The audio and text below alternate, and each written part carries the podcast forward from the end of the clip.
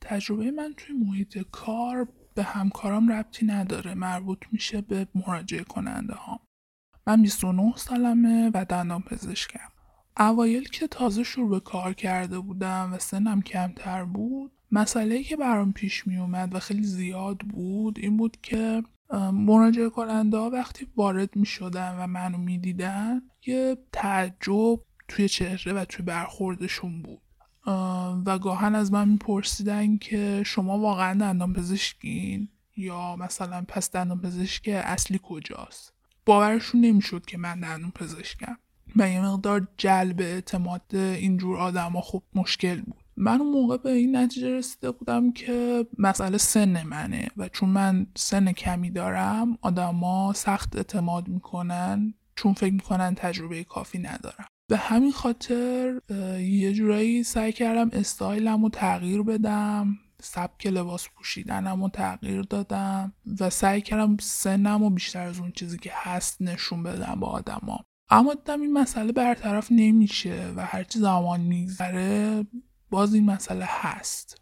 از بقیه میپرسیدم هم کلاسیام دوستان و اونا هم این مشکل رو داشتن. تو کلینیکایی که کار می‌کردم می‌دیدم که بقیه هم کارهای خانم این مشکل رو دارن. گذشت تا اینکه من توی کلینیکی مشغول به کار شدم که سه تا همکار آقا دارم که سن هر سه تاشون از من کوچیکتره. و متوجه شدم که اینا این مشکل رو با بیماراشون ندارن در صورتی که من هنوزم این مشکل رو دارم. و خب من برای جلب اعتماد آدم و مجبورم بیشتر تلاش کنم و اونا همون اول آدما بهشون اعتماد می‌کنن. و کم کم متوجه شدم که مشکل اصلی در واقع سن من نبود. مشکل اصلی این بود که من خانوم بودم و ذهنیت آدما این بود که دندان پزشک باید مرد باشه. و حتی برای من پیش اومده که بیمارایی داشتم که خودشون خانوم بودن ولی وقتی که اومدن و متوجه شدن که دندان پزشک زن قرار کارشون انجام بده گفتن که ما نمی‌خوایم و ما می‌خوایم که حتما دندان پزشکی مرد برای ما کار بکنه و مثلا نوبتشون کنسل کردن و رفتن.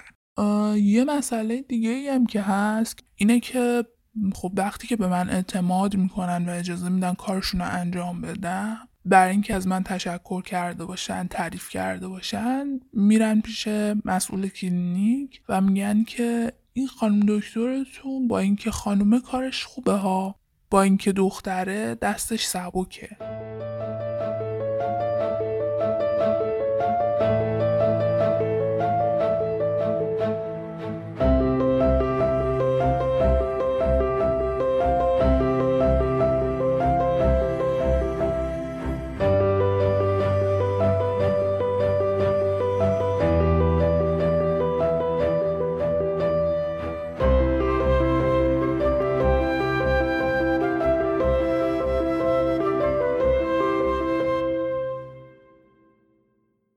سلام من هدیه میر مقدم هستم و شما دارید به قسمت 11 همه روزن گوش می‌دید. روزن پادکستی در مورد زنان و برابری جنسیتیه. این قسمت در فروردین ماه 1399 منتشر میشه. وقتی که تمام دنیا رو بحرانی به نام کرونا فرا گرفته و ما رو از خوشی های کوچیک روزمره هم دور کرده. زندگی این روزها از پشت پنجره ها و درهای بسته ادامه داره و برای اولین باره که یک پدیده مرزهای جغرافیایی رو به هم ریخته و داره با عدالت بین همه مردمان دنیا توضیح میشه و به هیچ کسی از شرق تا غرب از آدم های عادی تا سلبریتی ها و سیاستمدارا رحم نمی‌کنه. کرونا به یک باره در جای جای این کره خاکی تکثیر شده تا بیش از پیش به همه ما یادآوری بکنه که زندگی هامون خیلی بیشتر از این حرفا به هم وابسته است. این سومین قسمتیه که من در مورد خشونت صحبت می کنم و همونطور که قبلا توضیح دادم موضوعش در مورد خشونت در محیط کاره. تا به الان در قسمت نهم روزن در مورد تعریف خشونت صحبت کردم. بعد زندگی یک زن را از زمان تولد تا کودکی و نوجوانی مورد بررسی قرار دادم و از انواع خشونت هایی صحبت کردم که در هر یک از این دوران ممکنه که براش اتفاق بیفته. بعد در قسمت دهم وارد دوران نوجوانی شدم و درباره خشونت های دوره بزرگسالی صحبت کردم. در این قسمت زرقام نرئی وکیل و حقوقدان مهمان پادکست بود و برامون در مورد ابعاد حقوقی خشونت های رایج در جامعه صحبت کرد. این قسمت یکم با قسمت های دیگه روزن فرق داره. از این جهت که من قصد دارم به صورت خیلی کاربردی تر و با رسم شکل و مثال های متعدد در مورد خشونت محیط کار صحبت بکنم. علت هم اینه که فکر می‌کنم درصد زیادی از آدم ها با این موضوع درگیر هستند و آگاهی نسبت بهش کمک می‌کنه بتونیم فضای کاری سالمتری داشته باشیم. حتما با شنیدن قسمت نهم و دهم روزن متوجه شدید که خشونت علیه زنان فقط در تاریکی توی خیابونای خلوت یا توسط آدمهای بیمار اتفاق نمیافته. خشونت در محیط کار هم از این قاعده مستثنا نیست و روزانه بسیاری از ماها رو درگیر خودش می‌کنه. خشونت در محیط کار رفتار مخربیه که منجر به آسیب فیزیکی، روانی، جنسی یا اقتصادی به فرد قربانی میشه. سلامتش رو به خطر میندازه و احتمال اینکه فرد وارد بازار کار بشه یا اگر که در حال کاره احتمال اینکه در اون محیط اقتصادی باقی بمونن رو کاهش میده. خشونت می‌تونه برای همه کارمندان یک شرکت اتفاق بیفته اما آمار نشون میده که زنها بیشتر از مردان در معرض چنین خشونت قرار می‌گیرند. در این قسمت من می‌خوام به دو مورد بارز خشونت در محیط کار بپردازم. اول در مورد بولی کردن صحبت می‌کنم و بعد میرم سراغ آزار جنسی. قبل از اینکه سر اصل موضوع برم باید بگم که من وارد بحثایی مثل تبعیضهای مختلف در محیط کار و اهمیت دایورسیتی یا گوناگونی نشدم و قصد دارم که این موضوع رو به صورت جداگانه بررسی بکنم. دلیلش هم اینه که احساس کردم اگرچه خشونت و تبعیض ریشه های شبیه به همی دارن اما نمودهای بیرونیشون متفاوت و راه های تشخیصشون هم فرق می‌کنه. پس منتظر یک قسمت جداگانه در مورد نابرابری های محیط کار باشید.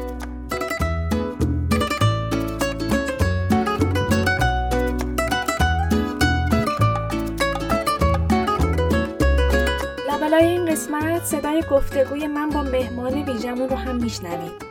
دوست خوبم شیما هوشه که وکیل دادگستری و فعال حقوق زنان و سالهاست که به طور مشخص روی موضوع خشونت علیه زنان کار می‌کنه. برای اینکه انواع خشونت که در قسمت های قبلی در موردشون صحبت کردم براتون مرور بشه همین الان دعوتتون می‌کنم که به بخش های ابتدایی صحبت های من و شیما گوش بدید.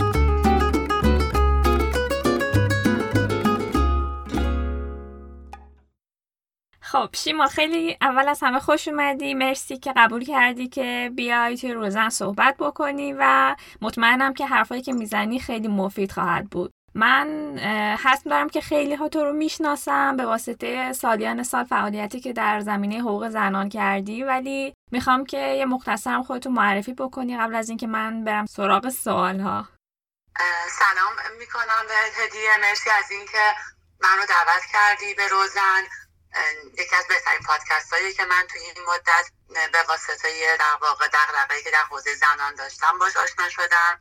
من شیما گوشه هستم وکیل دادگستری و فعال حقوق زنان. خب مدتی توی این حوزه فعالیت دارم می‌کنم. امیدوارم که حالا اطلاعاتی که ممکن بخوام در موردش صحبت بکنیم به کار خیلی ها بیاد و بتونه کمک بکنه به اینکه کمتر شاهد خشونت در فضای کار باشیم. من توی این قسمت همونطور که می‌دونی در ارتباط با خشونت در محیط کار یا محیط تحصیل صحبت کردم. سال اولی که ازت دارم اینه که چرا اصلا بررسی خشونت در محیط کار مهمه و این اتفاق چه تاثیراتی می‌تونه داشته باشه روی زندگی زنها ببین خب ما اگه بخوایم یه نگاه تاریخی به ماجرا بندازیم متاسفانه جامعه سنتی پدرسالار معمولا از حضور زنان در سپهر عمومی جامعه به هر دلیل و بهانه ای سعی کرده جلوگیری بکنه. و خب زنها در سیر تاریخی که داشتن در در واقع جنبش زنان چه در ایران چه در بقیه کشورهای پیشرو همیشه سعی کردن که این موانع رو از پیش پاشون بردارن و با اون برابری نسبی که مد نظرشون بود برسن. قطعا حضور زنها در محیط کار و تحصیل می‌تونه به پیشرفت جامعه تاثیر بیشتری بذاره و می‌تونه جامعه آری از هر گونه تبعیض و پر از برابری باشه که برای حتی تربیت نسل های آینده هم می‌تونه مفید باشه. کما اینکه حضور زنان در کنار مردها می‌تونه در اغلب موارد به مردها هم کمک بکنه که از اون چهره کلیشه‌ای که همین جامعه پدرسالار سنتی براشون ساخته خارج بشن و بتونن زندگی آزادانه و بهتری رو تجربه بکنن. ببین می‌خوام که مقدار در مورد انواع خشونت هایی که فکر می‌کنی در محیط کار ممکنه اتفاق بیفته برامون توضیح بدیم من حالا توی اپیزود به طور مفصل راجع به بولی کردن یا آزار جنسی صحبت کردم. ولی می‌خوام که اینا رو مچ بکنیم روی اون دستبندی خشونت ها که خودت هم بارها و بارها جاهای مختلف ارائهش دادی.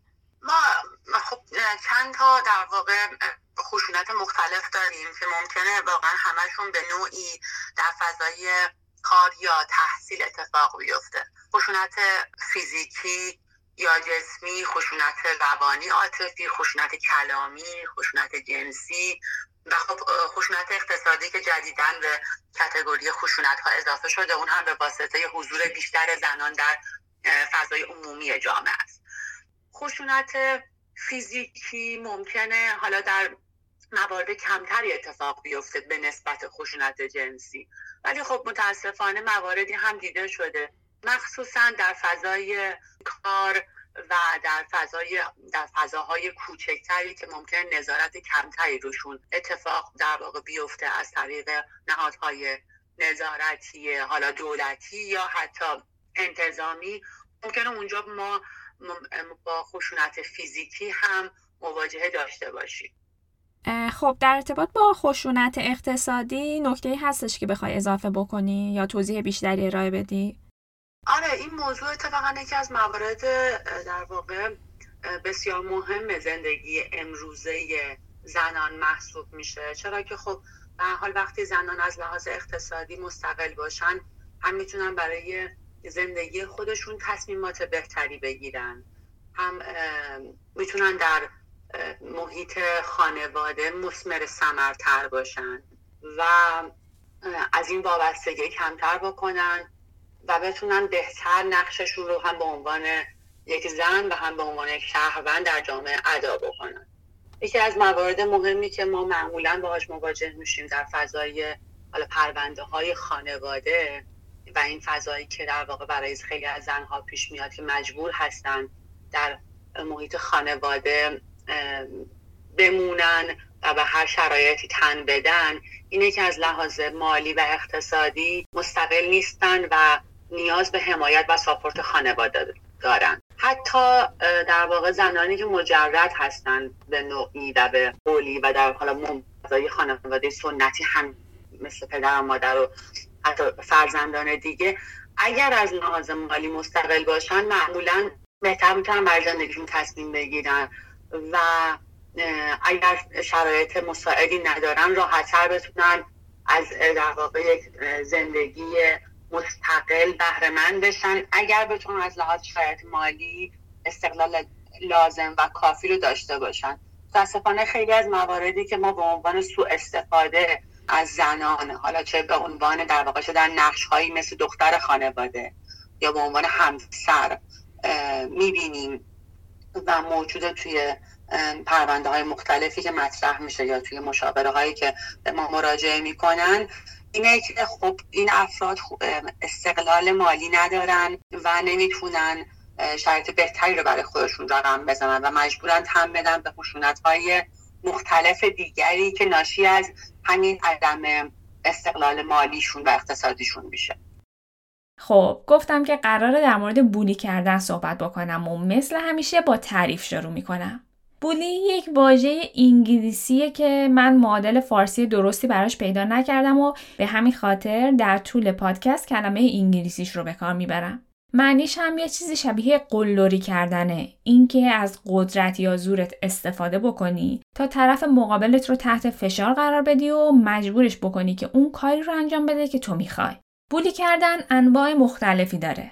مدل خیلی رایجش کلامیه یعنی مسخره کردن، تحقیر کردن یا جوک ساختن و شایع سازی. این کار می‌تونه ریشه جنسی، جنسیتی، قومی و نژادی داشته باشه. مثلا تهرانی یا شهرستانی بودن باعث بشه گروهی که تهرانی هستند شهرستانی ها یا لحجه و گویششون رو مسخره بکنن. بولی کردن که نوعی خشونت کلامی یا روانی به حساب میاد برای زنان شکل دیگه هم پیدا می‌کنه. حتما دیدید که در محیط کار زنان رو به واسطه جنسشون زیر سوال ببرن و پیش فرض رو روی این بذارن که عملکرد زنان پایین تر از مردانه. بعدش هم این موضوع رو به صورت مستقیم و غیر مستقیم مطرح بکنن. مثلا اینکه کارها رو دستبندی می‌کنن و یه سری ها رو مردونه و یه سری ها رو زنونه می‌دونن. بعد اگر زنی توی کار مردانه یا مردی توی کار زنانه خطا یا اشتباهی داشته باشه سریع این موضوع رو به جنس ربط میدن و طرف مقابل رو سرزنش می‌کنن. من 13 14 ساله که توی مؤسسه تحقیقاتی معتبر دولتی کار می‌کنم که عموم همکارام تحصیلاتشون مقطع دکتری هست و تقریبا 10 سال از این مدت رو در لایه مدیریتی کار کردم که همکارام در اونجا عموما آقا بودن و خب به طبع با خشونت های جنسیتی در اونجا مواجه بودم. یکی از تجربه هام توی این سالها این بوده که یک روزی جلسه ای داشتیم در بعد از ساعت کاری که خب روز زمستون هم بود و هوا تاریک بود و توی این جلسه من تنها خانم اون جلسه بودم و اون روز باید گزارشی ارائه می کردم. بعد از اینکه گزارشم رو ارائه کردم این جمله رو گفتم که خب من گزارشم رو ارائه کردم و الان سکوت می‌کنم و منتظر نظرات شما هستم. یکی از معاونین مؤسسمون که از قضا تحصیل کرده اروپا و امریکا بود با یه پوزخندی به من گفتش که مگه میشه زن حرف نزنن و زن سکوت کنن و خودش خندید. اون روز توی جلسه چیزی نگفتم و سکوت کردم.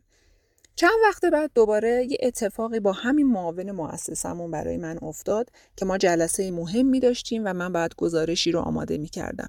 خب یه بخشی از گزارش رو که بعد یکی از مدیران دقیقا زیر مجموعه همین معاون مؤسسه تهیه می کرد به من نرسونده بود. علا رقم اینکه خیلی پیگیری تلفنی و مکاتبه ای انجام داده بودم. یه روز عصر معاون مؤسسه به من زنگ زد که چرا گزارش آماده نیست و با یک لحن طلبکارانه این سوال از من پرسید. من هم خیلی جدی بهش گفتم من خیلی پیگیری کردم و مدیر زیر مجموعه شما این کار رو انجام نداده. همون موقع پشت تلفن برگشت به من گفت شما خانما یه روزایی از ما خیلی عصبانی هستیم و اون عصبانیتت رو میایین سر ما خالی می‌کنین. اون روز به شدت از رفتار معاون مؤسسمون ناراحت شدم ولی سکوت کردم و خدافزی کردم.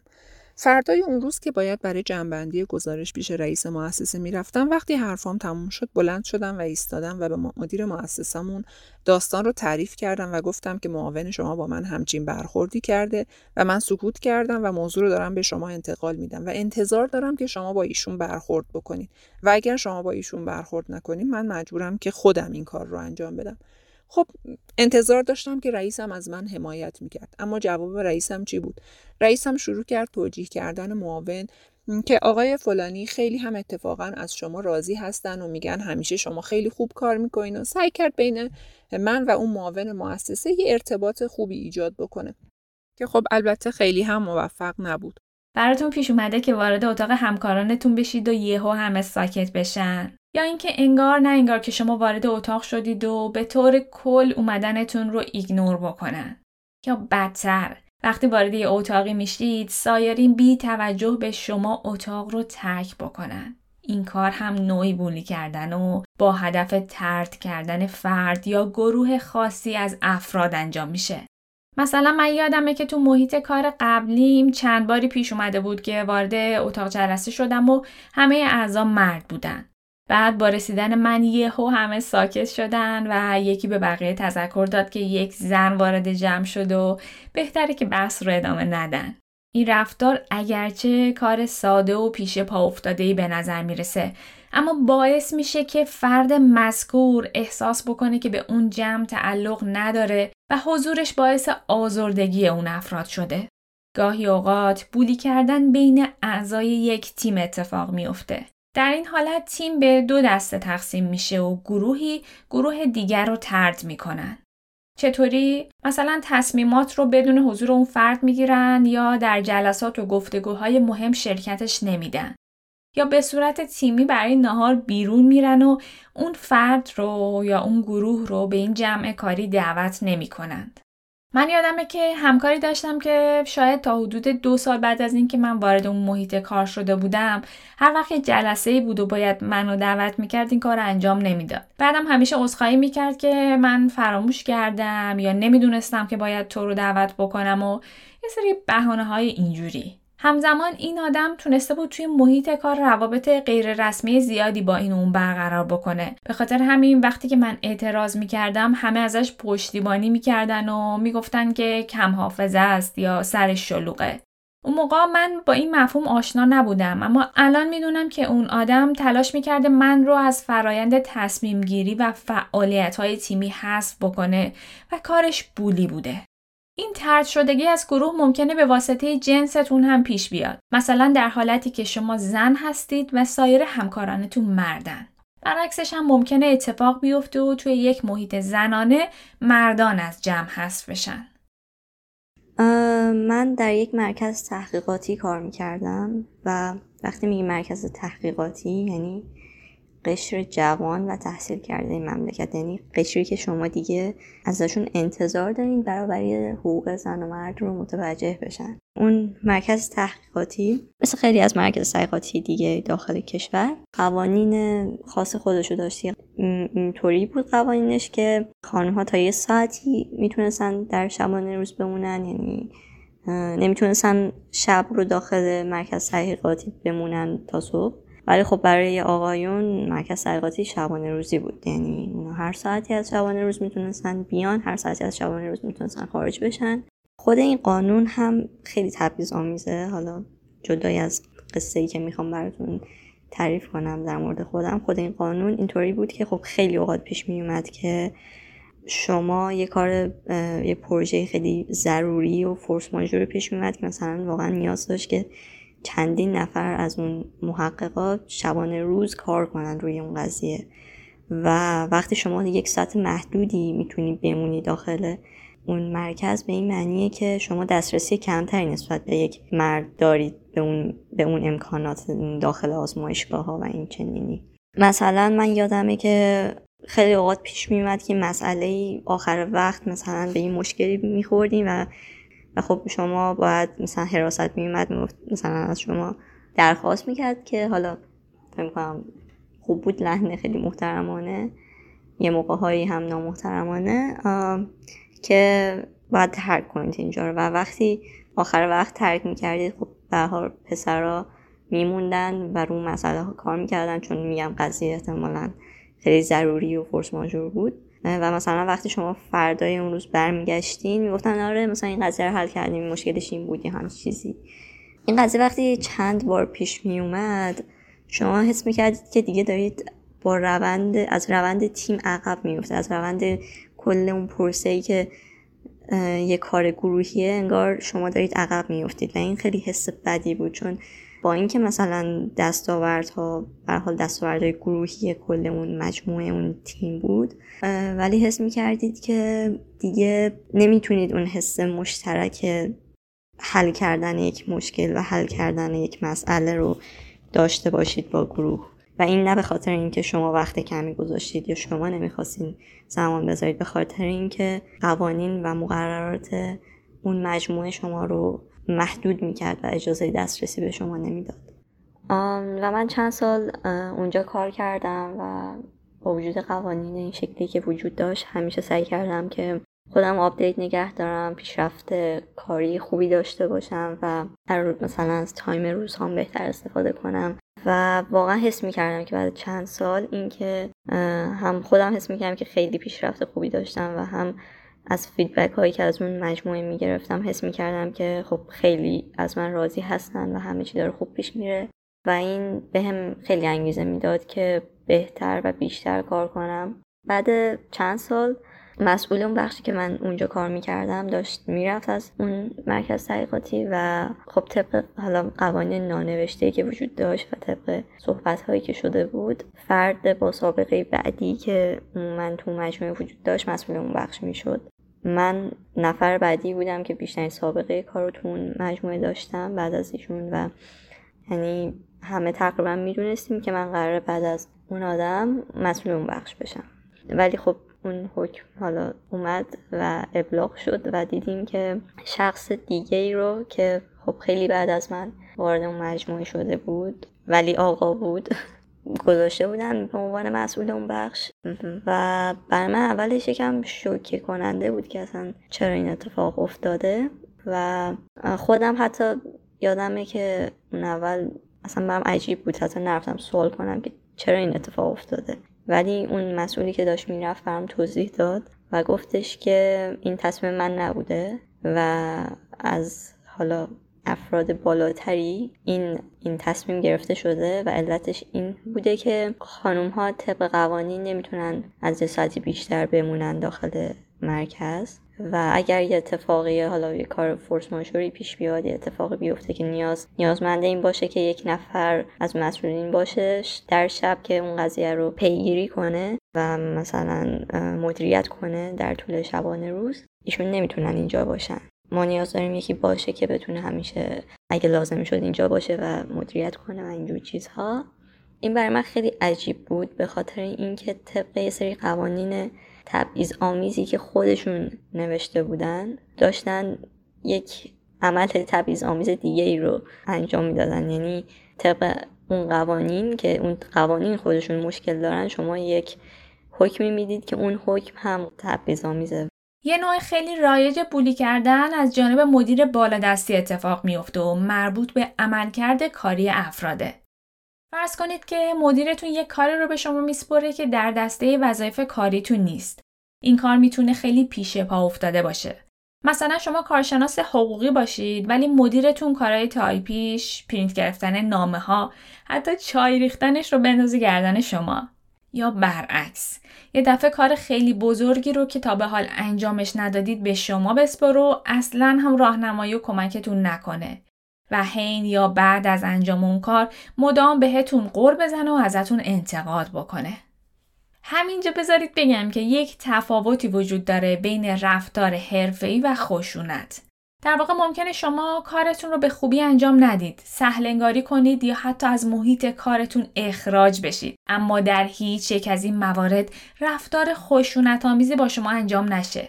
اینکه شما اشتباه کردید دلیل این نمیشه که کسی بخواد سرتون داد بزنه، تحقیرتون بکنه یا شخصیت شما رو خورد بکنه.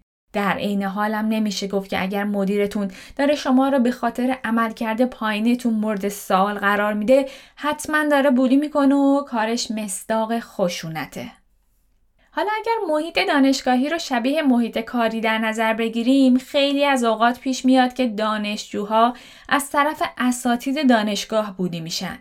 کسانی که در مقاطع بالای دانشگاهی درس خوندن حتما تجربه کار با برخی از اساتید این مدلی رو دارن.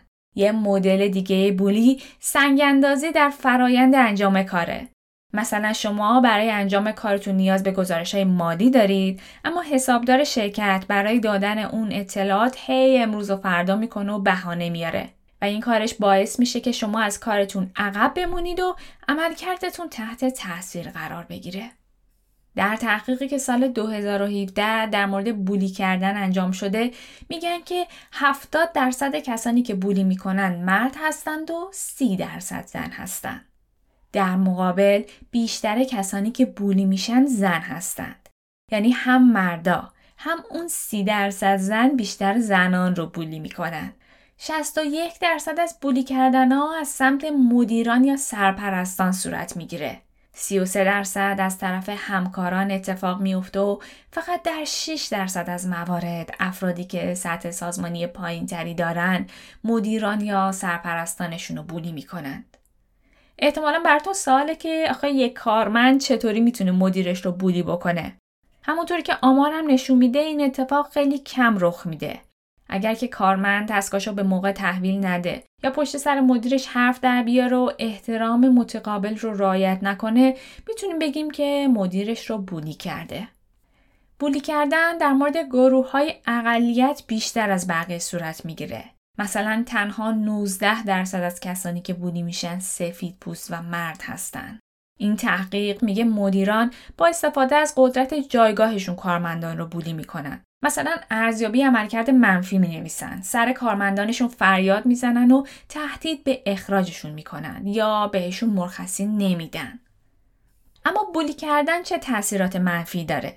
شاید فکر کنید که این اثرات فقط محدود به محیط و دستاوردهای کاریه. ولی باید بگم که اشتباه می‌کنید. اثرات بولی کردن خیلی عمیقتر از این حرف و حتی وقتی تموم میشه هم ادامه داره. افرادی که بولی میشن انگیزشون برای تلاش و فعالیت کمتر میشه. دوست ندارن سر کار برن و وقتی هم که سر کار میرن یا به کار فکر می‌کنن استرس می‌گیرن. اگه بولی کردن ادامه دار باشه به مرور افسردگی می‌گیرن عزت و اعتماد به نفسشون پایین میاد و به خود و توانایی هاشون شک می‌کنن. خبر خوب اینه که ما می‌تونیم تاثیرات بولی کردن رو کم کنیم و حالا که با انواع متفاوتش آشنا شدیم من قصد دارم که در مورد راه های مقابله با این رفتار حرف بزنم. مثل همه چیز قدم اول آگاهیه. نسبت به رفتار همکارا، همکلاسی ها و اساتیدتون آگاه باشید.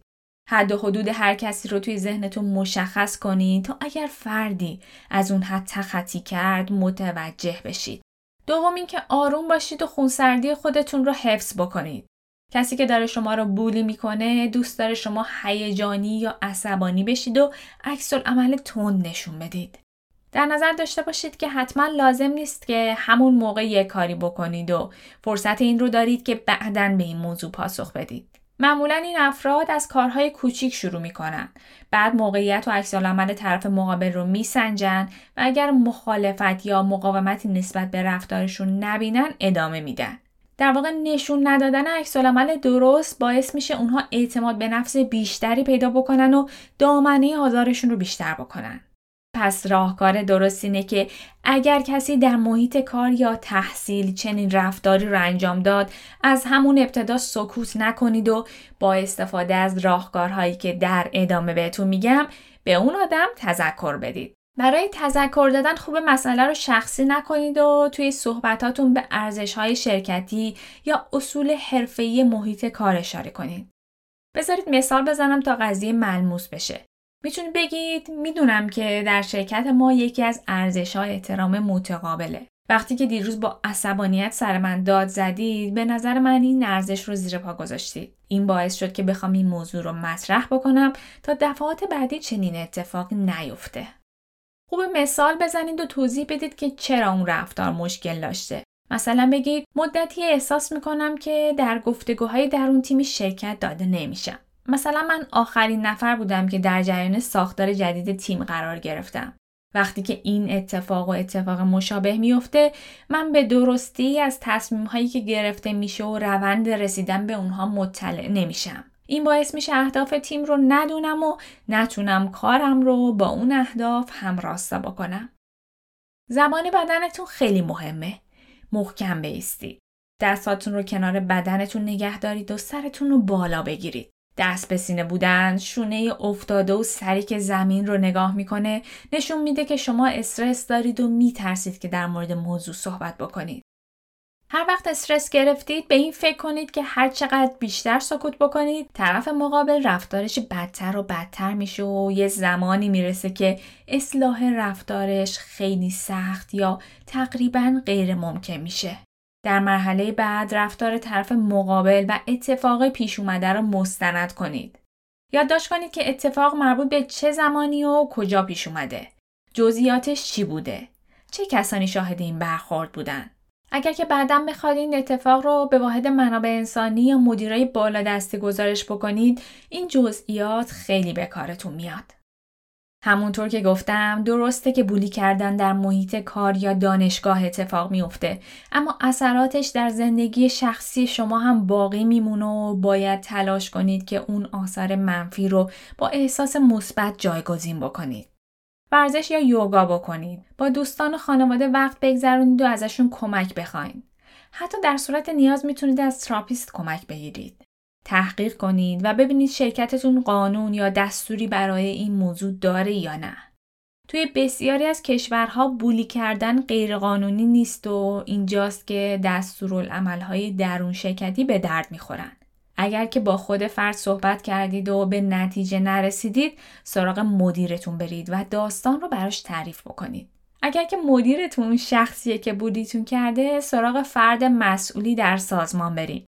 بگید که این اقدامات رو انجام دادید و هیچ کدومشون موفقیت آمیز نبوده و به خاطر همین تصمیم گرفتید که با یک فرد مسئول صحبت بکنید. این ساختار گفتگو خیلی بهتر از اینه که تا مورد خشونت قرار می‌گیرید مستقیم سراغ مدیرتون برید و بگید که فلانی منو بولی کرده میشه کمکم کنید اگر که مشکل از طرف مدیرتونه ببینید کسی از مدیران همردیف یا مدیرای بالا دستیش هست که بهش اعتماد داشته باشید و بتونید ازش کمک بخواین یا نه نکته مهم اینه که شرایط رو خوب بررسی بکنید و روابط درون سازمانی رو هم در نظر بگیرید و همینطوری سراغ هر کسی نرید.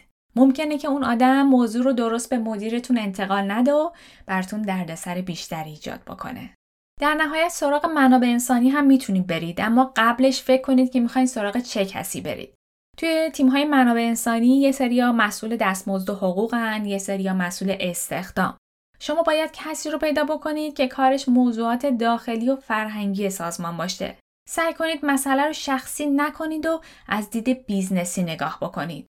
مثلا بگید که این رفتار تاثیر منفی روی انگیزه یا عملکردتون داشته و بهرهوریتون رو کاهش داده.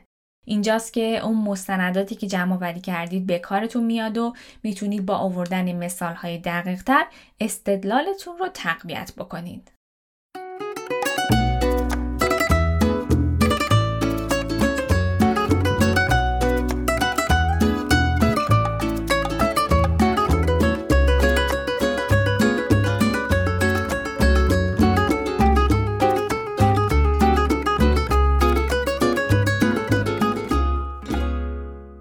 عنوان یک زن وکیل خودت توی محیط کاری تجربه از خشونت داشتی؟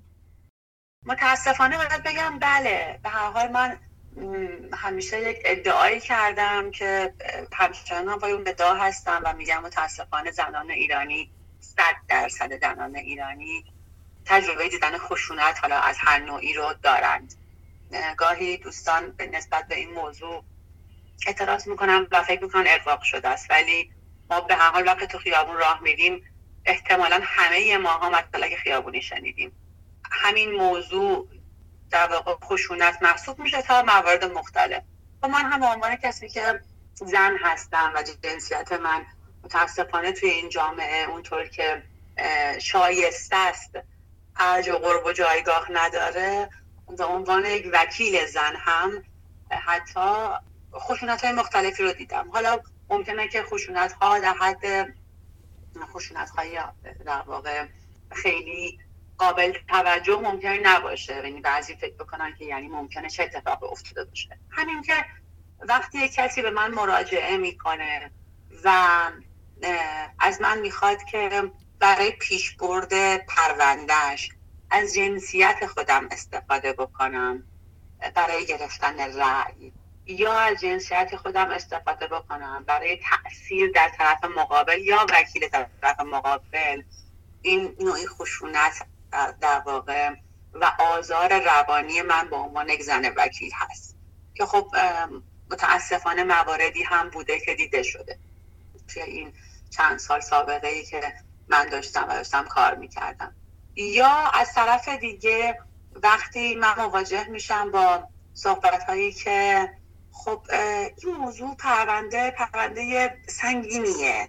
برای شما شاید مناسب نباشه. یعنی این که در واقع من چون یک زن هستم ممکنه توانایی در واقع گرفتن یک پرونده سنگین رو نداشته باشم.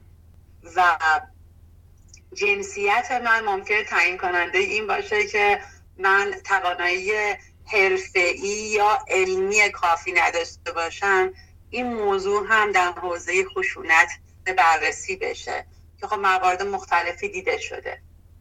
خب خیلی از مراجعین فکر می‌کنن که معمولا زنها در واقع زنان وکیل توی های سبکتر کار می‌کنن و وقتی مثلا در مورد خود من مواجه میشم با این موضوع که مگه شما پرونده قتل می‌گیرید و این پرونده اصلا با روحیات شما سازگار نیست؟ این ناشی از سری از کلیش های جنسیتیه که باز هم منجر به همون خشونت روانی در مورد من میشه. چون به حال نگاه جنسیت زده در پیش خشونت رو هم قطعا خواهد داشت. بله متاسفانه من هم این چندین سالی که دارم کار می‌کنم مواجه شدم با یه همچین مواردی. و خب از طرفی هم از طرف مقابل دعوا معمولا مواجهه داشتم با خشونت های حالا کلامی یا روانی مختلفی که خب حالا اونا رو سعی کردم به نوع دیگری رفت رجوع بکنم وقتی که با یک همچین خشونتی روبرو شدی یعنی مثلا موکلت ازت خواستش که از زنانگیت به قول خودت استفاده بکنی برای اینکه پرونده رو پیش ببری. می‌خوام بدونم که عکس چی بود و این مسئله رو چطوری حل و فصل کردی؟ خب در مواردی که اصلا اون شخص موکل من نبود. یعنی در واقع جلسه ابتدایی بود برای ارائه کارش که خب من شد اول که جوون تر بودم یه خورده عصبانی می شدم و صدا می بردم بالا و سعی می کردم که اون شخص رو متقاعد بکنم که این حرفش حرف منطقی نیست. اما الان سعی می کنم خیلی آروم به اون شخص بفهمونم که خواستش خواسته اشتباهیه و خیلی محترمان از دفترم بیرونش کردم. موضوع بعدی که می‌خوام در موردش صحبت بکنم آزار جنسیه. مثل بخش قبل اول آزار جنسی رو تعریف می‌کنم. هر جور عمل جنسی که بدون تمایل طرف مقابل انجام بشه مصداق آزار داره. نیازی نیستش که حتما رفتار فیزیکی اتفاق بیفته بلکه حتی درخواست برای چنین رابطه یا گفتن حرفی که چنین ماهیتی داره و باعث میشه فرد مقابل آزرده یا تحقیر بشه هم یک نوع آزار جنسیه. چند تا مثال می‌زنم. فقط در همه این موارد در نظر داشته باشید که در صورتی بهشون آزار میگیم که بدون تمایل طرف مقابل انجام بشه. اول از همه و مشهودترین مثالی که میشه زد تماس فیزیکیه که ماهیت جنسی داشته باشه. برخی از اوقات تماس فیزیکی انجام نمیشه اما فرد مقابل فاصله متعارف رو رایت نمی‌کنه و بیش از اندازه به شما نزدیک میشه. میگن که فاصله مناسب بین دو تا همکار باید حداقل یک متر باشه و فاصله کمتر از اون در محیط کار نوعی رفتار صمیمانه است.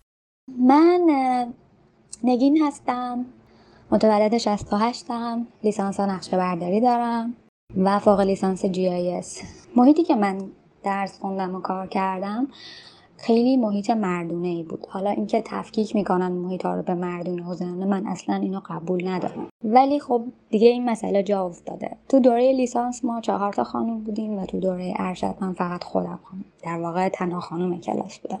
من وقتی که سال 91 لیسانسم تموم شد و می‌خواستم شروع به کار بکنم از در واقع کرج هر روز می‌رفتم هشگرد از هفته صبح تا هفته عصر بدون اینکه پولی دریافت بکنم فقط صرف اینکه بخوام کار بکنم و تو محیط کار باشم و در واقع بتونم یاد بگیرم یا به اصطلاح عمرانی خاک کارگاه بخورم. مدیر بخشی که من در واقع باش در واقع اونجا کار می‌کردم یه آقا بود. ما توی کانکس بودیم سه نفر بودیم من و دو نفر دیگه که یکیشون کمک بود. اون آقا خیلی به من در واقع با من خوب رفتار می‌کرد خیلی برم توضیح می‌داد به هر حال. هممون می‌دونیم که چیزایی که تو دانشگاه خوندیم با چیزایی که قرار کار بکنیم خب خیلی فرق می‌کنه. گذشت گذشت برنامه داشت عوض می‌شد کلا. خب کار ما خارج از در واقع اون محوطه بود که همه بودن. در واقع تو محوطه کارگاه به هر نحوی این آقا می‌خواست خودش رو به من نزدیک کنه و من به خاطر اینکه سنم کم بود موقع به خاطر اینکه می‌خواستم کار بکنم یعنی فکر می‌کردم باید به هر قیمتی شده من اینجا بمونم و کار یاد بگیرم. فکر می‌کردم تنها آدمی تو دنیا هستش به من این کار یاد بده این آقاست. سکوت می‌کردم. هیچی حرف نمی‌زدم. برمیگشتیم تو کانکس. چرت و پرت می‌گفت. رفتارای زننده می‌کرد و من به روی خودم نمی آوردم و الان که دارم این حرفا رو می‌زنم یعنی میمونم. چرا من اون موقع پا نشدم بزنم تو صورت اون آقا چرا نزدمش؟ چرا داد نزدم؟ چرا جیغ نزدم؟ چرا سکوت کردم؟ چرا فکر کردم که فقط این آقایی که می‌تونه به من کار یاد بده؟ چرا فکر کردم فقط اون محیطه که من می‌تونم اونجا کار یاد بگیرم؟ این سکوت من باعث شد که اون آقا بیشتر گستاخ بشه و مثلا من صبح که می‌رفتم می‌خواستم لباسم آویزون کنم یهو می‌دیدم این آقا پشت منه و واکنشش این بودش که ای وای کانکس چقدر کوچیکه ای وای ببخشید. دقیقا با همین واکنش ها دقیقا با همین رفتارا اینکه یهو بخواد خودشو به من بزنه و و و و و و من متاسفانه سکوت کرده بودم. این جسارت رو نداشتم. برم به یکی صحبت کنم برم به حراست بگم. برم به خودمون آقا بگم. برم به پدرم یا مادرم بگم. این موارد گذشت و گذشت. حالا باز نمی‌دونم. نمی‌دونم واقعا چرا بابت اینم. همیشه این سوال تو ذهنم هست که چرا بابای من گوشی منو چک کرده. من یه شب در واقع فرداش که از خواب بیدار شدم بابام به من گفتش که نگین دیگه نمی‌خوام بری سر کار. ازش علتش رو پرسیدم. گفت چرا نگفتی که از فلانی مزاحمت شده و من فقط به بابام نگاه کردم و خیلی ناراحت شدم که اون اسمس رو بابام خونده و خدا رو شکر من هیچ جوابی به اونا نداده بودم.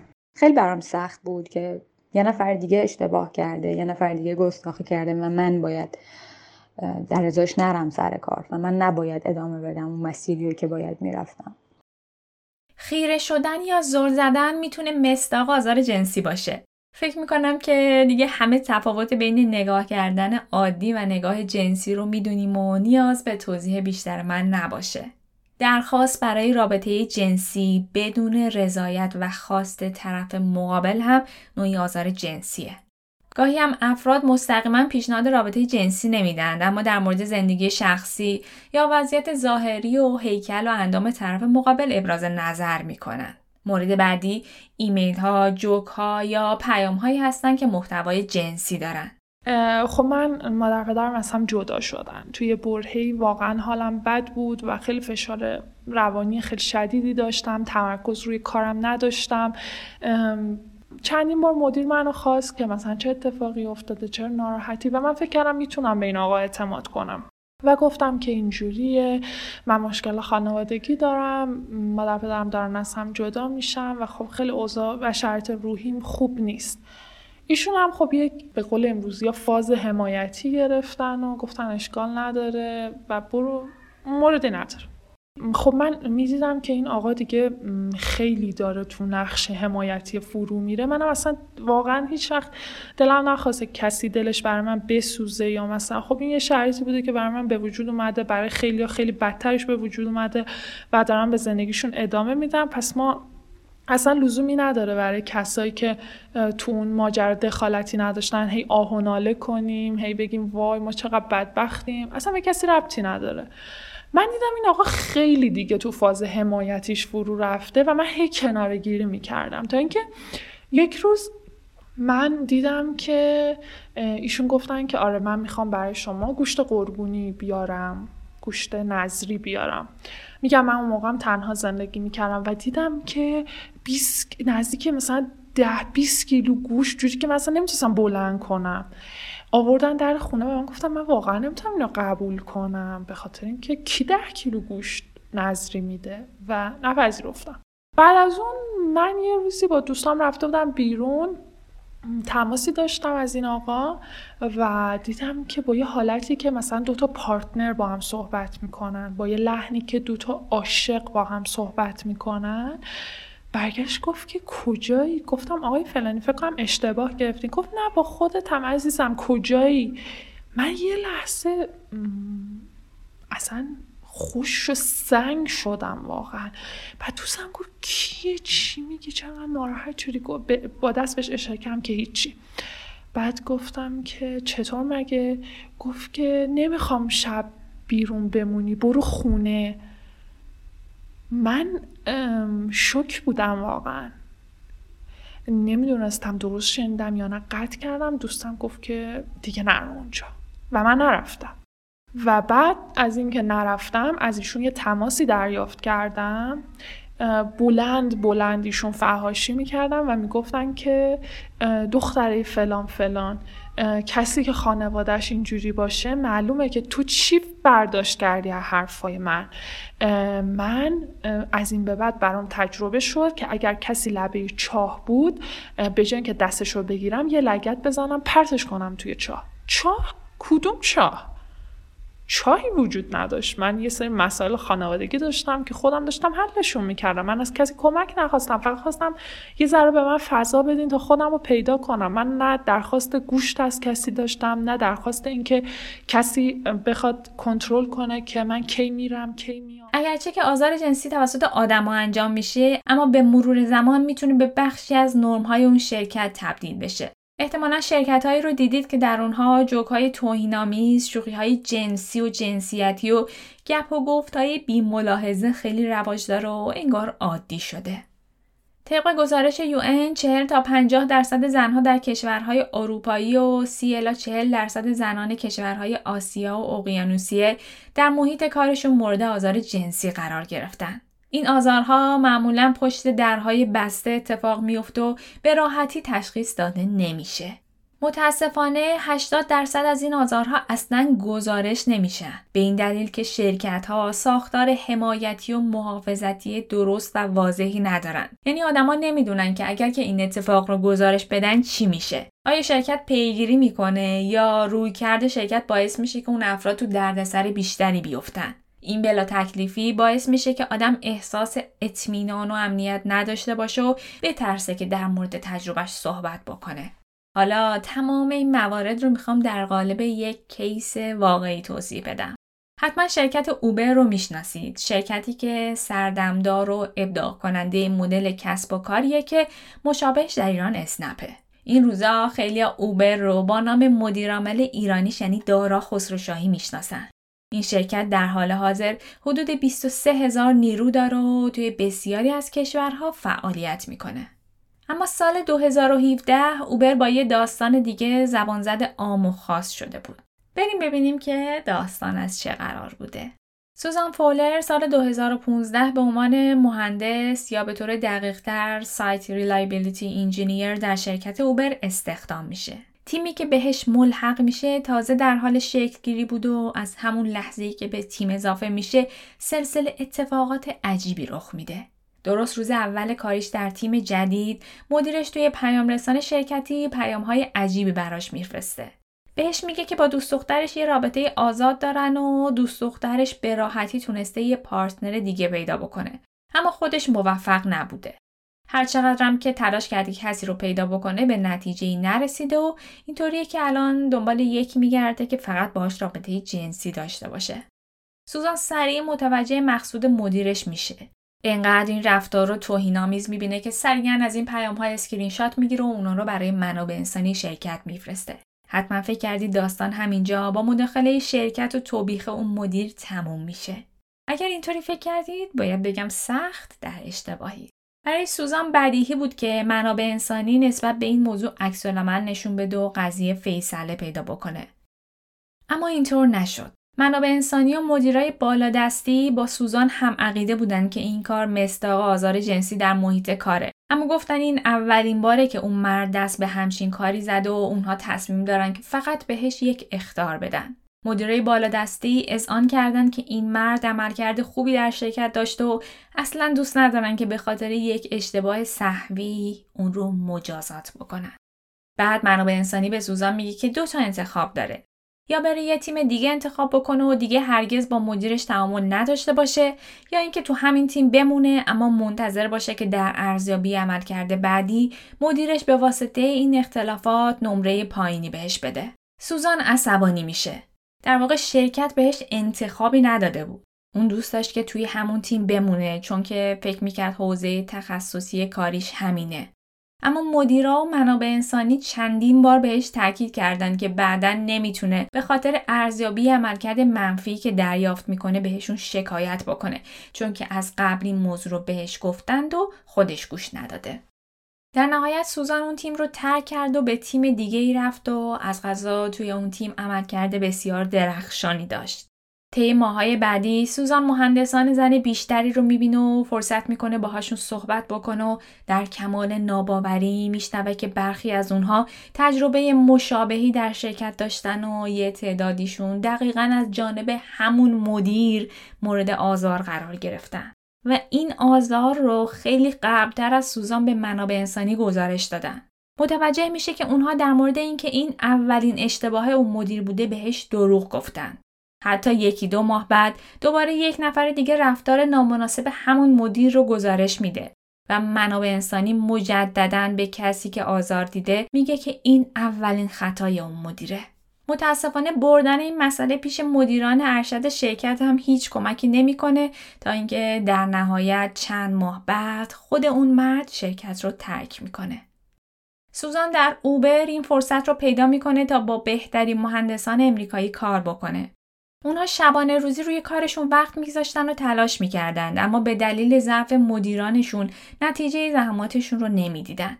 در نتیجه تمام این اتفاقات سوزان تصمیم می‌گیره که درخواست انتقال به تیم دیگه رو بده. خودش مطمئن بوده که این انتقال انجام میشه چون همیشه نتیجه ارزیابی عملکردش عالی بود و مدیر تیم دیگه هم سوزان رو برای تیمش می‌خواسته. اما این انتقال انجام نمیشه. پیگیری که می‌کنه می‌فهمه که مدیرش، مدیر مدیرش و مدیر ارشد شرکت همه اعتقاد دارن که مشکلاتی در عملکردش وجود داره که مستند نشده. سوزان اعتراض می‌کنه و میگه که نمره عملکردش همیشه عالی بوده و هیچ وقت هم فیدبک منفی نگرفته و اگر که مشکلی بوده باید قبلا بهش می‌گفتن. پاسخی که در نهایت میشنوه اینه که عملکرد نیروها لزوما به کارشون ربط نداره ممکنه به چیزی خارج از کار یا حتی به زندگی شخصیشون مرتبط باشه. سوزان ناامید میشه و خیلی وقت بعدتر متوجه میشه که این مدیرش بوده که دوست داشته اون رو توی تیمش نگه داره. اون زمان اوبر مشکلات زیادی برای زنای مهندس ایجاد کرده بود و داشتن یک زن توی تیم باعث می شده مدیرش موفقتر و بهتر به نظر برسه. وقتی که سوزان وارد اوبر شده بود 25 درصد نیروهای شرکت زن بودن و در اون زمان این عدد به 6 درصد کاهش پیدا کرده بود. سوزان که دغدغه حقوق زنان رو داشت حتی وقتی در مورد این کاهش با مدیران ارشد سازمان هم صحبت کرد به هیچ نتیجه نرسید و اونها گفتن که این مشکل از خود زن هاست و اونها باید بیشتر تلاش بکنن تا بتونن تو اوبر استخدام بشن یا اینکه ارتقا پیدا بکنن. اوضاع بهتر که نمی‌شد هیچ روز به روز بدترم می‌شد. شرکت چند وقت بعد تصمیم گرفت که به تمام مهندسا یک کت چرم کادو بده. ساز همه مردان و زنان را گرفت و اعلام کردش که کتها رو سفارش داده. اما چند روز بعد به سوزان و زنان دیگهی که توی شرکت باقی مونده بودن ایمیل زدن و گفتن از اونجایی که تعداد زنان زیاد نبوده برای شرکت توجیهی نداشته که بخواد برای اونها هم کد سفارش بده و در نتیجه قضیه کنسله. سوزان به مدیرانش ایمیل می‌زنه و میگه چطور برای خریدن کت چرمی برای 120 نفر مرد مشکل بودجه نداشتن اما حالا برای این 6 نفر به مشکل خوردن؟ مدیرا بهش جواب میدن که اگه زنان دنبال برابری هستن باید بدونن که این کار دقیقا به معنای برابریه. شرکت برای اینکه تعداد زیادی کت مردونه گرفته تونسته تخفیف زیادی بگیره اما سایزای زنانه شامل این تخفیف نشده. و این عادلانه نیست که به زنها کتهای چرمی بدن که قیمتش بالاتر از قیمت کتهای مردان است. بعد هم بهشون گفتن که اگر که کت می‌خوان بهتره برن نمونه ای رو پیدا بکنن که قیمت تک فروشیش معادل قیمت عمده کتهای مردان است. سوزان که زن سرسختی بوده این ایمیل ها رو به منابع انسانی forward می‌کنه و خیلی زود به اونجا احضار میشه. بهش میگن که یک پای تمام اعتراضات اونو داره زیادی دردسر درست می‌کنه و اینکه هر بار پیام ها و ایمیل ها رو برای منابع انسانی forward می‌کنه کار غیر حرفه‌ای و بهتره دیگه تکرارش نکنه. یک هفته بعد هم مدیرش باش قرار می‌ذاره و بهش میگه خبط بزرگی کرده که مدیر ارشد رو report کرده و ممکنه به خاطر این قضیه اخراجش کنن. سوزان که دیگه از اوبر ناامید شده آفر کاری که از یه شرکت دیگه دریافت کرده رو قبول می‌کنه و از شرکت میره. یکم بعدتر هم داستان تمام این اتفاقات رو توی وبلاگ شخصیش منتشر می‌کنه و باعث میشه که این حجم وسیع تبعیض و خشونت جنسیتی در اوبر افشا بشه. پس مثل تمام انواع دیگه خشونت آزار جنسی هم در هر مکان و برای هر گروهی از آدم ها می‌تونه اتفاق بیفته. شاید این حرف رو بشنوید و ازش رد بشید و بگید من چرا اینقدر دارم این حرف بدیهی رو تکرار می‌کنم؟ ولی در واقعیت آدم این موضوع رو فراموش می‌کنن. مثلا فکر می‌کنن اگر دارن در یک محیط آکادمیک کار می‌کنن از این اتفاق مسون هستن. چشمشون رو به واقعیت میبندن و زمانی که مورد خشونت قرار می‌گیرن به شدت خودشون رو سرزنش می‌کنن. اما وقتی مورد آزار جنسی قرار گرفتیم چی کار بکنید؟ اول از همه قوانین داخلی شرکت رو بررسی بکنید و ببینید آیا بند و تبصره‌ای در مورد آزار جنسی وجود داره یا نه. خیلی از سازمان ها کتابچه‌ای در مورد این موضوع دارن و زمان استخدام اون رو به کارمندانشون ارائه میدن. می‌تونید از منابع انسانی در مورد وجود چنین چیزی سوال بکنید و اگر که وجود داشت حتما مطالعش بکنید. احتمالا اونجا فرایندی تعریف کردند که در صورت وقوع چنین موردی چی کار باید بکنید. اگر که پرسیدین و چنین چیزی وجود نداشت وضعیت رو بررسی بکنید. ببینید چه آزاری انجام شد و کسی که چنین رفتاری رو انجام داده چه جور شخصیتی داره. گاهی اینکه مستقیما با خود فرد صحبت بکنید و بگین که رفتار شما را ناراحت می‌کنه می‌تونه فایده داشته باشه. بعضی اوقات آدم ها با یک اختار حریم خودشون رو می‌فهمن و دیگه از اون تخطی نمی‌کنن. مثلا اگر از جانب همکارتون جوک یا پیام های جنسی دریافت کردید شاید بتونید از این روش وارد بشید.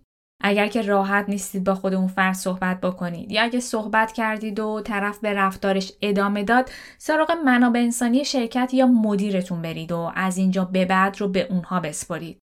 اقدام درست اینه که اونها مستقیما با فرد خاطی صحبت بکنن و از شما بخوان که به صورت رسمی این مسئله رو ثبت و مطرح بکنید. وقت طرح مسئله تا حد ممکن جزئیات رو شرح بدید. بگید که فرد مربوطه در چه مکان و چه زمانی اون رفتار رو انجام داده.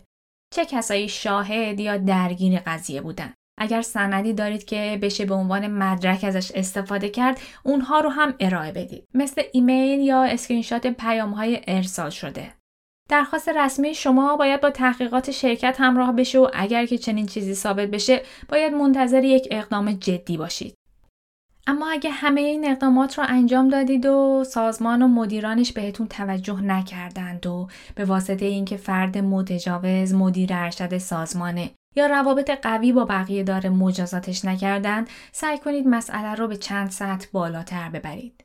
و اگر که در سطوح بالای سازمان همین قضیه حل نشد به نظر باید با توجه به ابعاد آزار جنسی و تکرارش نسبت به انتخاب محیط کاریتون تجدید نظر بکنید.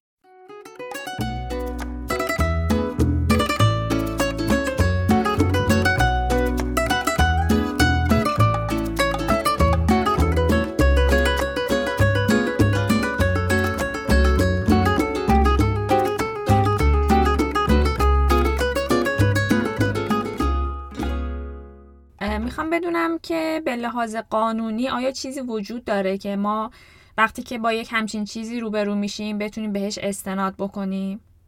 متاسفانه در مورد خشونت علیه زنان در حوزه های مختلف چه حالا خشونت خانوادگی تا خشونت در فضای در واقع کار و تحصیل که مورد بحث ماست ما قانون خاص نداریم و اینجور مواقع ملزمیم که مراجعه بکنیم و استناد بکنیم به عمومات قوانین کیفری که توی مجموعه قوانین اون وجود داره. اما در بعضی از قوانین به عنوان تخلفات انتظامی در کنار در واقع جرائم این موضوع پیش بینی شده و ممکنه بتونیم به موازات شکایت کیفری که از اون فرد آزارگر می‌کنیم بتونیم در واقع افراد رو راهنمایی بکنیم که به مراجع انتظامی هم این شکایت ها رو مطرح بکنن. خب سری از سنوف هستن که دادسراها و دادگاه های انتظامی خودشون رو دارن. مثلا در مورد خب کانون وکلا خب که من عضوش هستم این موضوع می‌دونم که وجود داره. پزشکان مراجع انتظامی دارن مهندسین مراجع انتظامی دارن. و خب خیلی از موارد هستش که می‌تونیم به اونها هم در واقع مراجعه بکنیم برای اعلام تخلف انتظامی. در کنار اون خب ما قانون استخدام کشوری رو داریم که قانون استخدام کشوری در مورد افرادیه که به خدمت یکی از وزارت خونه ها شرکت ها یا مؤسسات دولتی در اومدن. به هر حال دانشگاه ها چه به عنوان دانشگاه های در واقع دولتی چه دانشگاه های دیگری که هستند زیر مجموعه همین موضوع تعریف میشن. و مرجع در واقع رسیدگی به تخلفات این افراد که زیر مجموعه قانون استخدام کشوری هستند قانون رسیدگی به تخلفات اداریه که خب در ماده هشتش اومده در واقع تخلفات اداری مختلف رو مطرح کرده. به سراحت در مورد بحث خشونت اشاره ای نکرده. اما مثلا بنده که این قانون از اعمال و رفتار خلاف شعون اداری یا شغلی به صورت کلی اسم می‌بره. یا مثلا در مورد مثلا بند سیزدهش خب وقتی از عدم رعایت شعائر و حجاب اسلامی صحبت می‌کنه خب حجاب اسلامی منوط به زنانه. اما شعائر اسلامی زن مرد نداره و هر کدوم از این افراد اگر منجر در واقع بشه رفتارشون به همچین موضوعی می‌تونن زیر مجموعه هم بند 13 ماده 8 ازشون شکایت بشه به مراجع در واقع انتظامی. حالا اینکه چطور باید اثبات بکنند افرادی که مراجعه می‌کنن به حال مراجع قضایی یا اداری انتظامی یه بحث دیگه است که خب ما همیشه باید این موضوع در نظر بگیریم که به هر حال در قوانین موضوعه ما اصل بر براعته و هر کس هر ادعایی رو می‌کنه خودش باید اثبات بکنه. خیلی از کشورهای توسعه یافته که خب قوانین مخصوص در خصوص خشونت علیه زنان دارن. معمولا قول و قرار و در واقع صحبت های زن به عنوان دلیلی برای شروع به رسیدگی و شروع به تحقیقات پیش بینی شده.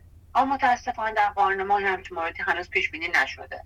در لایحه تامین امنیت زنان که حالا خب اسمش بعضها تغییر کرد توسط قوه قضاییه این موضوع به نوعی اشاره شده که خب همچنان فعلا در مراحل تصویبه و خب به اون نمی‌تونیم استناد بکنیم و تا قبل از اینکه اون قانون در واقع این لایحه به قانون تبدیل بشه و مورد استناد قرار بگیره بحث اثباتیش ممکنه کار سختی باشه.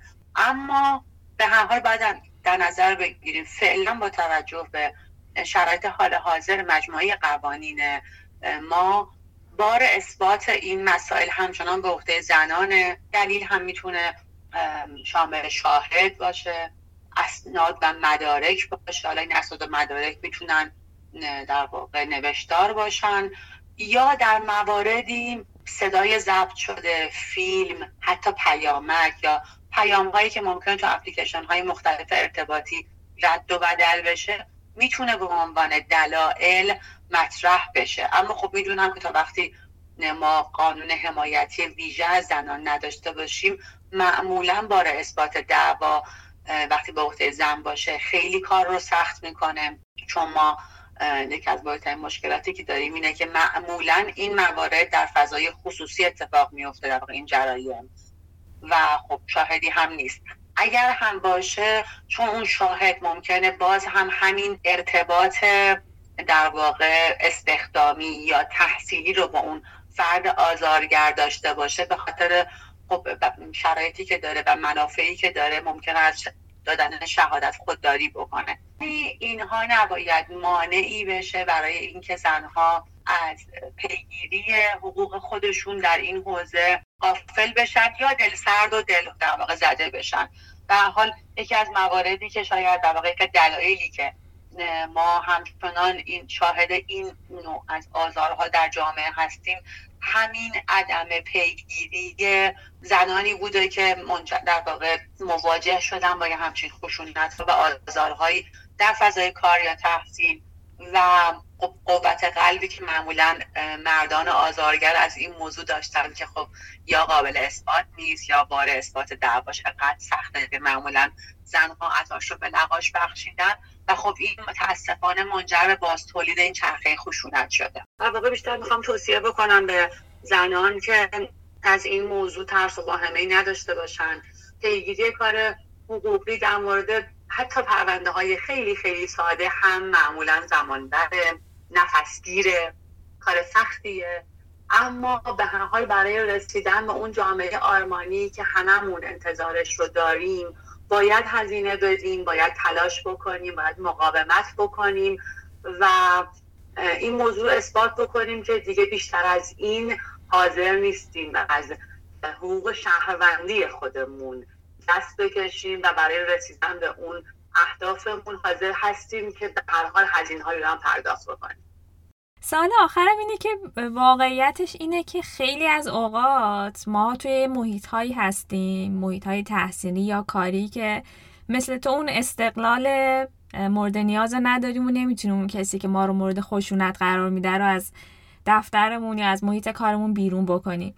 می‌خوام حالا با توجه به تمام تجربه هایی که داشتی چه تجربه های شخصی و چه تجربه هایی که توی حالا به واسطه این فعالیت در این سالها داشتی بپرسم که چه توصیه ای داری یعنی در واقع سوالم بغیر از اون موارد قانونی و بحث شکایت و چیزهای اینجوریه می‌خوام بدونم که به عنوان یک فعال حقوق زنان نظر تو در ارتباط با این موضوع چیه؟ در حال مهمترین مسئله که من واقعا دوست دارم بهش اشاره بکنم و مهمترین توصیه‌ای که می‌خوام بهش بکنم اینه که از خود مقصر بینی زنها خارج بشن. چون جامعه و این خب که این جامعه شامل از خانواده در واقع هست تا جامعه بزرگتر معمولا اینطور زنها رو توی این در واقع فضا تربیت کردن و بهشون القا کردن که تقصیر توه. و خب این خود مقصر بینی باعث شده که خیلی موقع ها افراد از پیگیری حقوقشون منصرف بشن. چون در نهایت فکر می‌کنم تقصیر منه. من نباید فلان لباس رو بپوشیدم من نباید میخندیدم. من نباید شوخی می‌کردم. و همه این در واقع بار گناه رو به دوش خودشون می‌کشن و در نهایت نمی‌تونن آدم در واقع مفیدی باشن تو اون جامعه. نمی‌تونن مسمر ثمر باشن. نمی‌تونن به هدفهاشون برسن. و نمی‌تونن به عنوان شهروند نقش و وظیفه خودشون رو در واقع اجرا بکنن. بنابراین بهترین کاری که میشه انجام داد اینه که از خود مقصر بینی فرار بکنیم و بیایم بیرون و از بیرون به ماجرا نگاه بکنیم. دومین مسئله که هست اینه که من فکر می‌کنم که تا حدودی ممکنه بتونیم از قبل فضا رو تشخیص بدیم. مثلا در مورد شرکت های خصوصی. ببینید ما اغلب و هر روزه با یه از آگهی های در واقع استخدام مواجه هستیم که از درسته که به قول دوستان میگن چت نوشته یا در واقع اون آگهی که هست ممکنه لحن نداشته باشه. اما به هر حال ما از یک ظرفیت بالایی از هوش اجتماعی برخوردار هستیم. از نوع نوشته اون آگهی استخدام ممکنه بتونیم حدس بزنیم که چه آینده ای پیش رومون هست. این موضوع قطعا مطلق نیست و ممکنه که موارد در واقع خلاف هم داشته باشه که به عنوان مثال نقص باشه. اغلب آره عنوان شده که مثلا خانوم خوش تیپ خوش قد و بالای نمی‌دونم خوش لباس خوش برخورده. خوش روی خوش برخورد نیازمند و مجرد. اگر آره و مجرد دقیقا. خب اگر توانایی علمی و فنی ما برای کارفرما موضوعیت داشته باشه حالا اینکه ما چه مدلی لباس میپوشیم یا چه مدلی ممکنه که حرف بزنیم خیلی موضوعیت نداشته تو بعضی از مشاغل ممکنه تأثیر گذار باشه.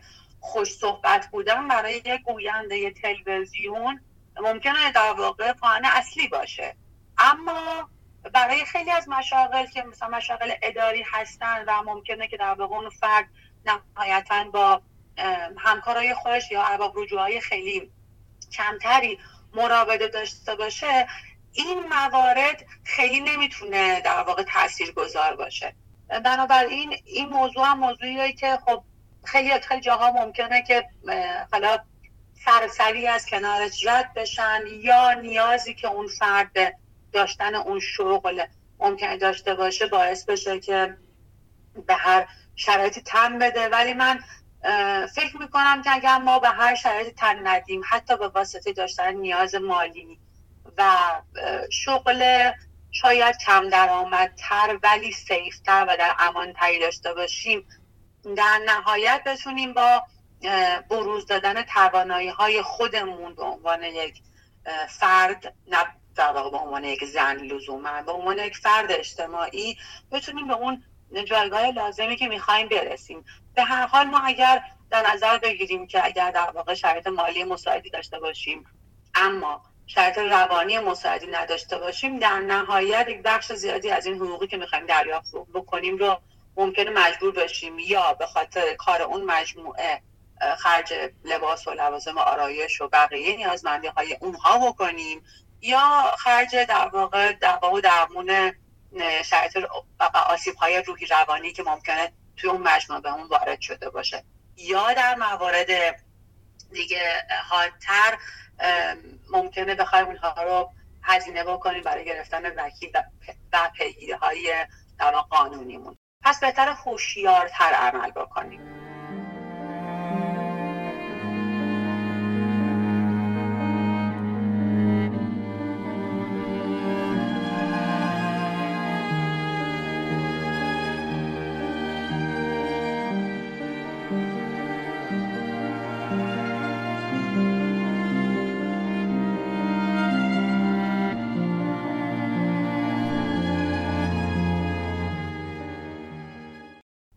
ممنون از این که شیما وقتت رو به روزن اختصاص دادی صحبت های خیلی مفیدی کردی و من به شخص خیلی استفاده کردم.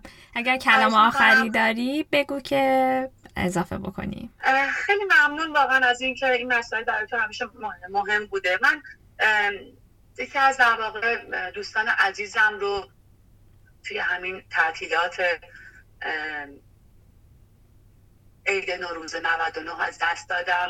دوست دارم اینجا یک یادی بکنم. من دکتر آزاد ساعت تاهری که اتفاقا در واقع تز دکتریش در حوزه در واقع زنان در فضای کار بود و به شدت روی این موضوعات حساس بود دقدقه داشت و کار می‌کرد و اتفاقا وقتی من داشتم خودم رو آماده می‌کردم برای صحبت با تو توی در واقع پادکست امروز.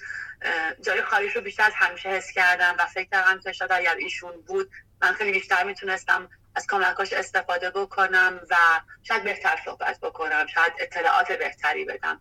به حال جاش خالیه اما یادش همچنان و همیشه با ما ماناست و امیدوارم که از شنیدن صحبت های من خوشحال بشه و چون من معتقدم که هنوز در کنار ما حضور داره.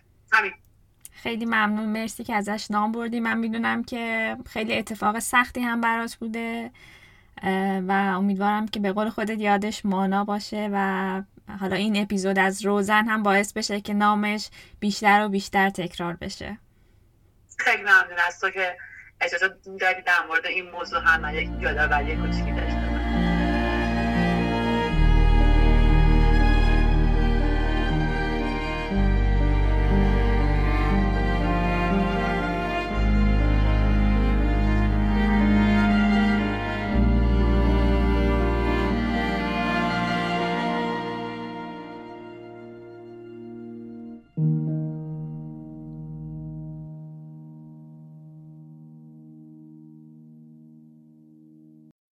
این اپیزود رو می‌خوام با یک سوال تموم بکنم. متاسفانه در بسیاری از مواقع این خشونت توسط افراد بالادست مثل مدیران و سرپرستان انجام میشه و این اعتراض کردن رو سختتر می‌کنه. آدما میترسن کارشون رو از دست بدن و همین موضوع عکس نسبت به این اتفاق رو پیچیده می‌کنه. به همین خاطر معمولا تا وقتی خشونت جنبه فیزیکی پیدا نکرده نسبت به خشونت روانی یا کلامی سکوت می‌کنن و اجازه میدن طرف مقابل به رفتارش ادامه بده. یه ترس دیگه هم هست. اینکه در جوامعی مثل ایران در اغلب موارد انگشت اتهام سمت قربانی میره. یعنی برداشت جامعه اینه که حتما قربانی یک رفتار نادرست انجام داده و تقصیر متوجه خودشه. یا اینکه اگر تا به اینجایی کار سکوت کرده و هیچی نگفته به این خاطر بوده که از این موضوع رضایت داشته. در واقع این کار رو یک معامله پایا پای می‌دونن مثلا اگر این اتفاق بین مدیر و کارمند بیفته میگن که کارمند در ازای گرفتن مزایای بیشتر حاضر به پذیرش این عمل جنسی شده و اون رو عادلانه می‌دونن. مثال خیلی معروفش هاروی واینستانه که من در قسمت ششم مفصل داستانش رو توضیح دادم. وکیلش در یکی از دفاعی هاش گفته بود که این زنان می‌دونستن قضیه چی و به خاطر رسیدن به هدفشون به این خواسته تن دادن. پس الان هم نباید شکایتی داشته باشن. در واقع اگر این موضوع براشون ناخوشایند بود همون موقع باید اعتراض می‌کردن و قید رسیدن به موفقیت های بیشتر رو هم می‌زدن. نظر شما چیه؟ فکر می‌کنید که این حرف چقدر درسته؟ اگر از طریق اپلیکیشن هایی مثل Castbox روزن رو گوش می‌دید لطفا نظرتون رو توی پیام ها برای من بنویسید. در غیر این صورت به صفحات اجتماعی روزن بیایید و بگید که با کدوم سمت موافق هستید.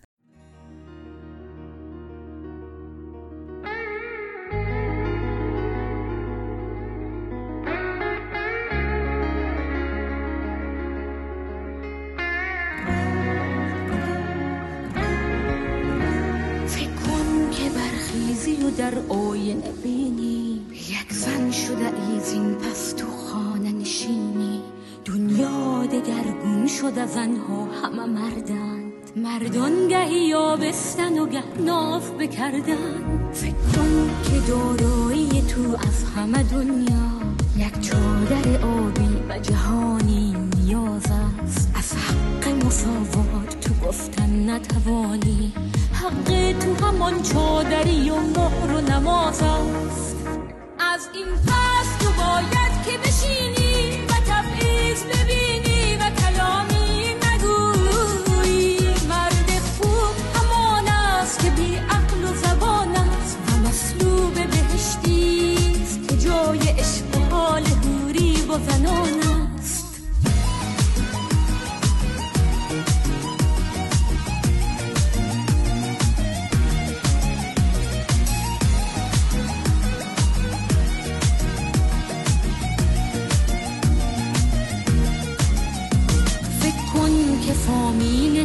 پولی ندارند. باید که شوی همسر یک زنی کهن سال هر شب بزند بوسه بر اندام تو صد بار. تا طفل بیاری برایش و تکرار. فکر کن که ملای محله و تو گوید این امر پیام آورمان است که فرمود تا چهار مرد حقوق شرعی زنان است. چهل سیغه بعدی برای شیعیان